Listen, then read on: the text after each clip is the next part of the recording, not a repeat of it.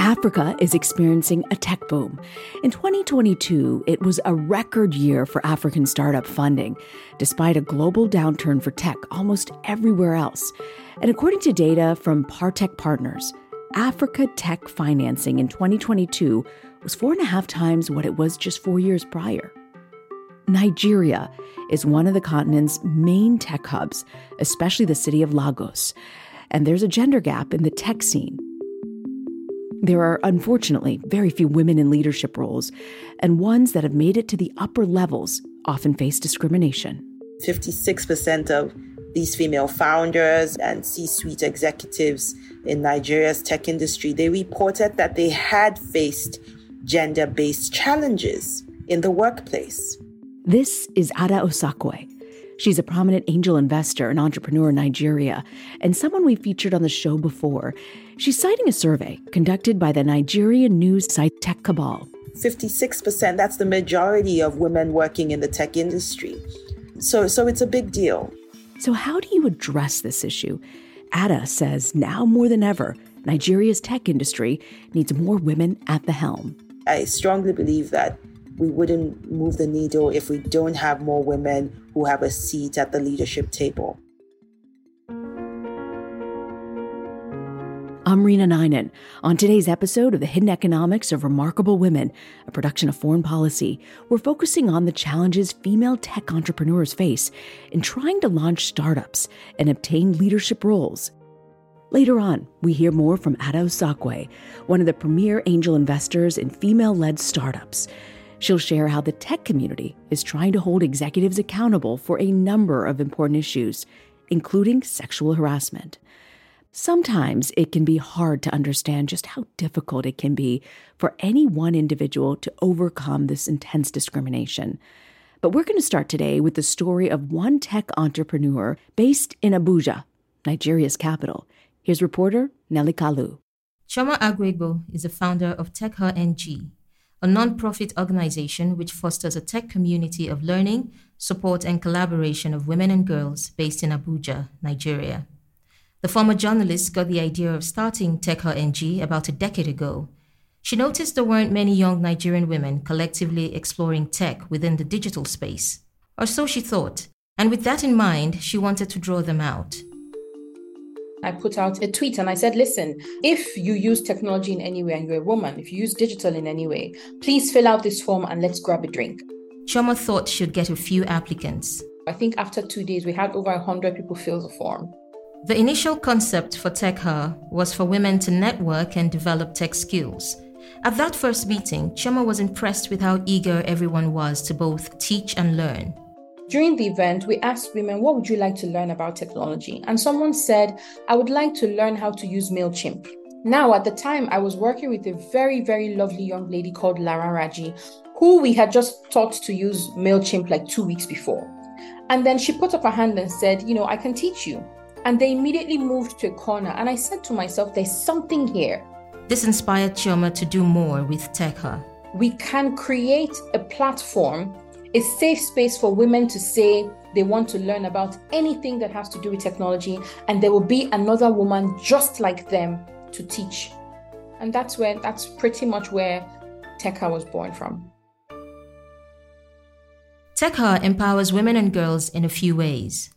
One, it educates women on how to spot and report online predators, and additionally, the workshops demonstrate how to use technology to report physical incidents of gender based violence. Beyond that, TechHer educates women and girls to give them digital skills to become more competitive in business. While Chioma was encouraged by women's enthusiasm for her organization, she has faced some steep obstacles, especially from men. I had written a proposal to a ministry for, they wanted to do um, a youth engagement program across the country. This was back when she worked as a communications consultant. The proposal was for a 14 million naira grant, which then was equivalent to around $80,000. This would have been a transformational sum. The money was to be used to educate youth in tech and would have changed many lives. As the proposal progressed, Chioma was invited to meet with a leader in Nigeria's Ministry of Youth and Sports. And I remember that the director I was talking to, he said I should come meet him somewhere. I think it was a hotel. And I'm like, why? And he was like, oh, just for us to discuss, you know, that there's so much we need to go over. Chioma realized what the offer was.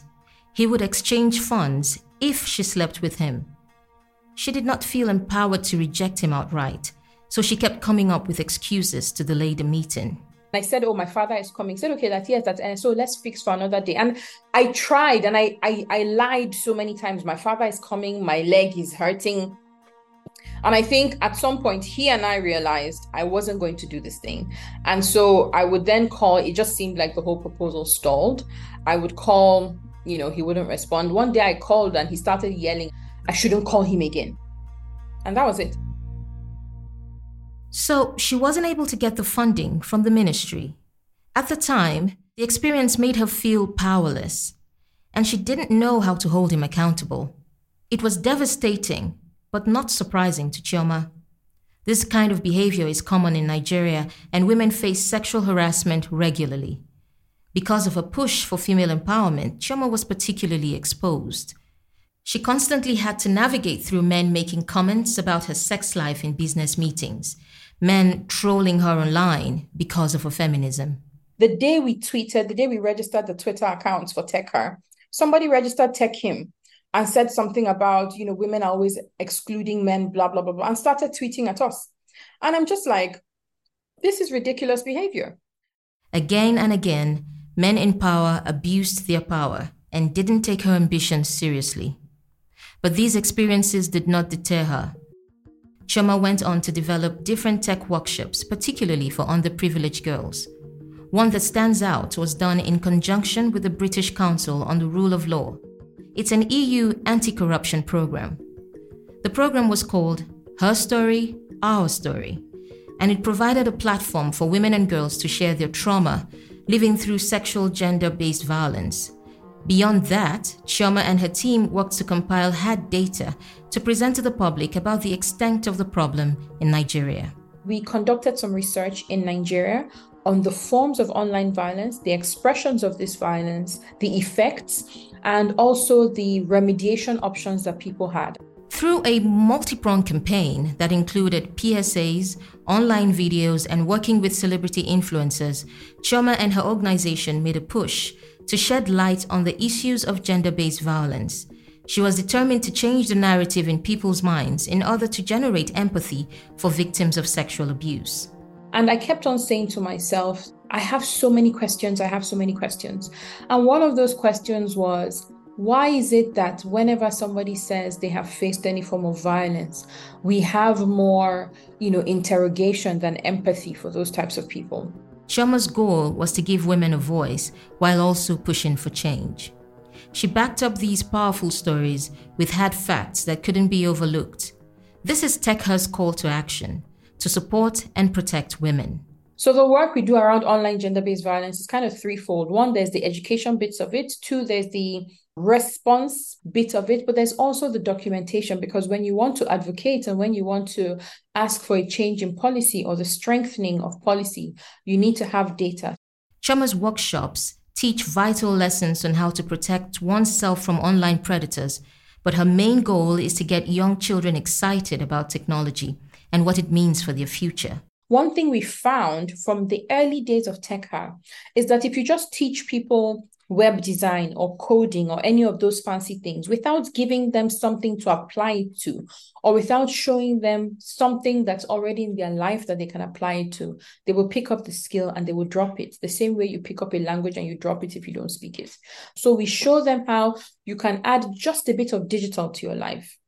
You know we show them that technology is like a knife. You can either use it to peel an orange or stab a person or improve your business. And then we help them see ways that they can make the decision for what's best for them. It's now been nearly a decade since Chioma started TechHer, and already she's seen it grow as a means for both empowerment and safety for women and children in Nigeria. She believes the more women unlock the power of technology, the freer they'll be to access all the world has to offer for the hidden economics of remarkable women. I'm Nelly Kalu.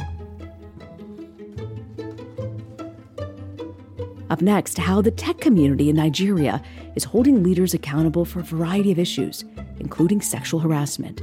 All that after the break.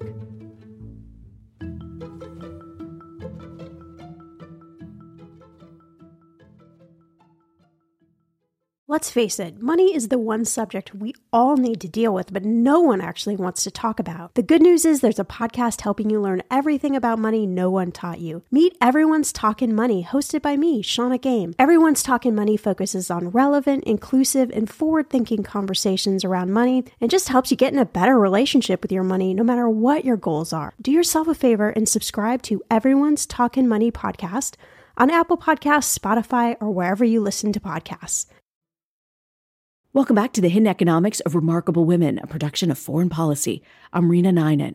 Now we'll talk more with Ada Osakwe, who you heard from at the top. Ada Osakwe is the founder of the Nuli Juice Company, as well as the angel investment firm Agrolay Ventures.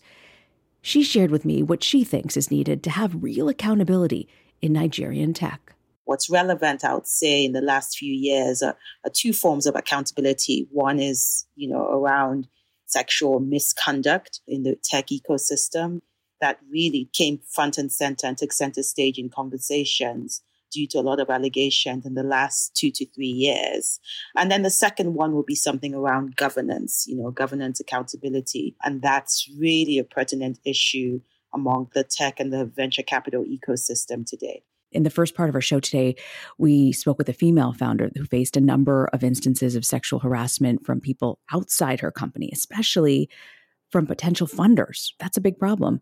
You were actually telling us about a number of Me Too type stories in Nigerian tech in the last few years, a few founders who faced public accusations of sexual harassment. Can you tell me a little bit about these? And I'm curious if these founders were held accountable. I was looking at some of the data, I don't, you know, I just, just off the top of my head, I could count at least seven different startups, you know, some of the biggest names in the startup ecosystem in Africa, you know, some of them on the path to becoming unicorns. And you have allegations of young people coming out mostly on Twitter or through, you know, private letters being sent saying that they were abused or they ha- were harassed sexually, verbally. And when I looked at these cases, there's only one I could count that the founder was actually, or the CEO was actually asked to step aside by the board or by the investors. Only one. And that for me is just ludicrous. You know, you have other cases that they make investors or board members would make the movements, right? They would say, we're setting up a private investigative panel. We are getting a lawyer involved to check on these accusations. We will investigate. In some cases, they tell the CEO who's under investigation to step aside. But in most cases, Reena, these CEOs are reinstated in these leadership positions. That getting the returns on their investment is more important to them than ensuring that people are treated with decency and full blown humanity. So I really can understand it. The, the data is there and it's showing that it's not, things are not going in the right direction. What are your thoughts when sexual harassment happens by somebody from another company who's not actually within your own company? How do you deal with that? There has been a call for not just at the company level, but at an industry wide level to say no to sexual harassment, to come out with the rules and the policies and the frameworks to address these issues. Because right now, you really can't do anything. For example, you mentioned earlier that someone you spoke with spoke to the fact that it was an investor. I have heard those issues. I have been on the receiving side of inappropriate behavior. I'm just the sort of person that I'm bold enough to deal with it right there and then and call it out. But some people just don't, you know, and, and, and that's the majority of folks. So is there an avenue to go to to report this today? No. So, on an industry level, these are things that need to be taken more seriously. You were telling us about incidents that make you think about many startups' lack of accountability, just in general. Can you tell us a little bit more about that? This now starts going beyond accountability, goes beyond when there are issues of sexual harassment or sexual impropriety.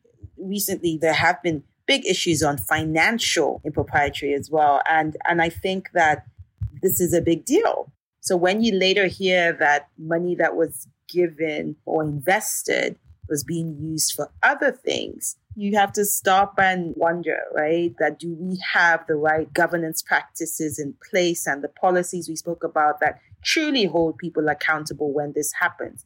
And it's been a conversation industry wide um, right now of how investors can come together to draft out and draw up the right sort of codes of conduct when it comes to these sorts of behaviors. The VC investor community is quick to come together to say, hey, we need to do something on this. We need to put governance practices and codes of conduct together for founders to abide by. But no one did that when it came to the issues two years ago of sexual harassment. You didn't get the VC community coming together to say, hey, let's set up working groups to make sure that we have codes of conduct around how women are being treated in the workplace. And in many cases, Reena, I just look at the numbers of who these people are around the table. Only 6% of general partners in Africa, in, in the VC space in Africa, are female. Only 6%. So when you, ha- you come at it from a lens that is not the same lens as, you know, the, the people who are actually on the receiving side of this behavior, you can never truly address the core of the issue. We need more female leaders in the fund management space. You interact with a lot of great startups as well. You invest in them. I'd love to hear some examples of startups that you've seen with really particularly strong accountability measures and how they got there. I think about one that that I've seen that developed hers. You know, she's one of those that I believe when I invested in her, she didn't have governance. She didn't have a board. You know, you can imagine you're a young founder, you're just trying to get by. You're focused more on meeting payroll and just making sure that your business, your revenues are growing and your business is stable and it survives. Following my investment, she did start with an advisory board and today, and this is like seven years later, she has one of the most exciting, most proper corporate governance practices I've seen in a startup. She sends her financial statements on time. She sends, makes sure that every year the proper audited statements done by the auditor, not just the management accounts. She's gone on to raise institutional capital, and this helps as well. So there's a board. Apart from the board, there's the general shareholders meeting as well. Things go by these agreements, the shareholder agreements, everything that's within that, the purview of shareholders is brought up at these meetings. So I have seen it go from zero to to you know, I'd say 80%, you know, 90% of proper corporate governance in a startup. So it is possible. How common is it for startups to have boards of directors in Nigeria. It's not common at all for startups to have boards in Nigeria. And in many cases, it's because at some point there was too much money floating in the system. And you had investors, sometimes from outside, not on the ground, not boots on the ground in Nigeria. And they were pumping this money in at ridiculously high valuations without us doing the diligence that was required, without asking for accountability? Who's your board? Who's your CFO? What sort of financial practices do you have in place? What policies do you have when it comes to moving money and how do you report these things? How, how frequently do you report? I think a McKinsey study showed that only about 5% of CEOs in Africa were women. 29% of senior leadership were women. So we have to just have more women on the leadership tables if you could rewrite the rules of governance that would really help startups transform based on your knowledge and as an angel investor, what would your top three rules be? I think my first rule would still keep a board nice and small. I think five members is great to start, three to five at your final close for the fund. I think governance is important. You learn, you grow as a leader you need those voices um, that would keep you in check. So, so keep it small and agile for you to keep growing and not being overly distracted or held back. I believe that the second one will be around just knowing that there's proper accountability. So things shouldn't be there just for rubber stamps, but they should actually, these rules and policies should be followed across the board when it comes to, to governance, to financial management, to the culture around uh, quality and pay and, and things like that. You know, Africa is still growing. Um, our tech community is still growing, and it's it's an exciting time to back companies. And the most important thing right now is that there are people who are committed to making a change for the better.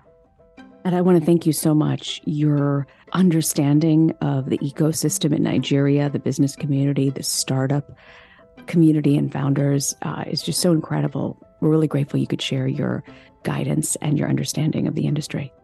Thank you, Ina, and thanks for touching on this really important topic that's not spoken of enough.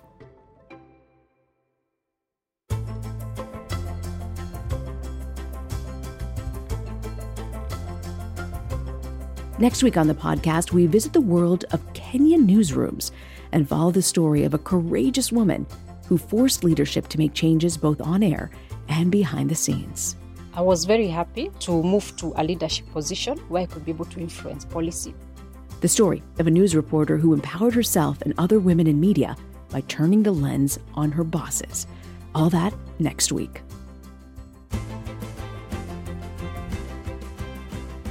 And that does it for today's show. The Hidden Economics of Remarkable Women is a production of Foreign Policy and is made possible through funding in part from the Bill and Melinda Gates Foundation. The Hidden Economics of Remarkable Women is hosted by me, Reena Ninan. Laura Rosbrow Tellem is our senior producer. Rob Sachs, our managing director. Avon Munoz provided production assistance. And if you like our show, we hope you'll share the love. If you're on social media, do post about it. And if not, tell a friend how much you appreciate the show Every little bit helps us grow our audience. Thanks again. We'll be back in your feed next week.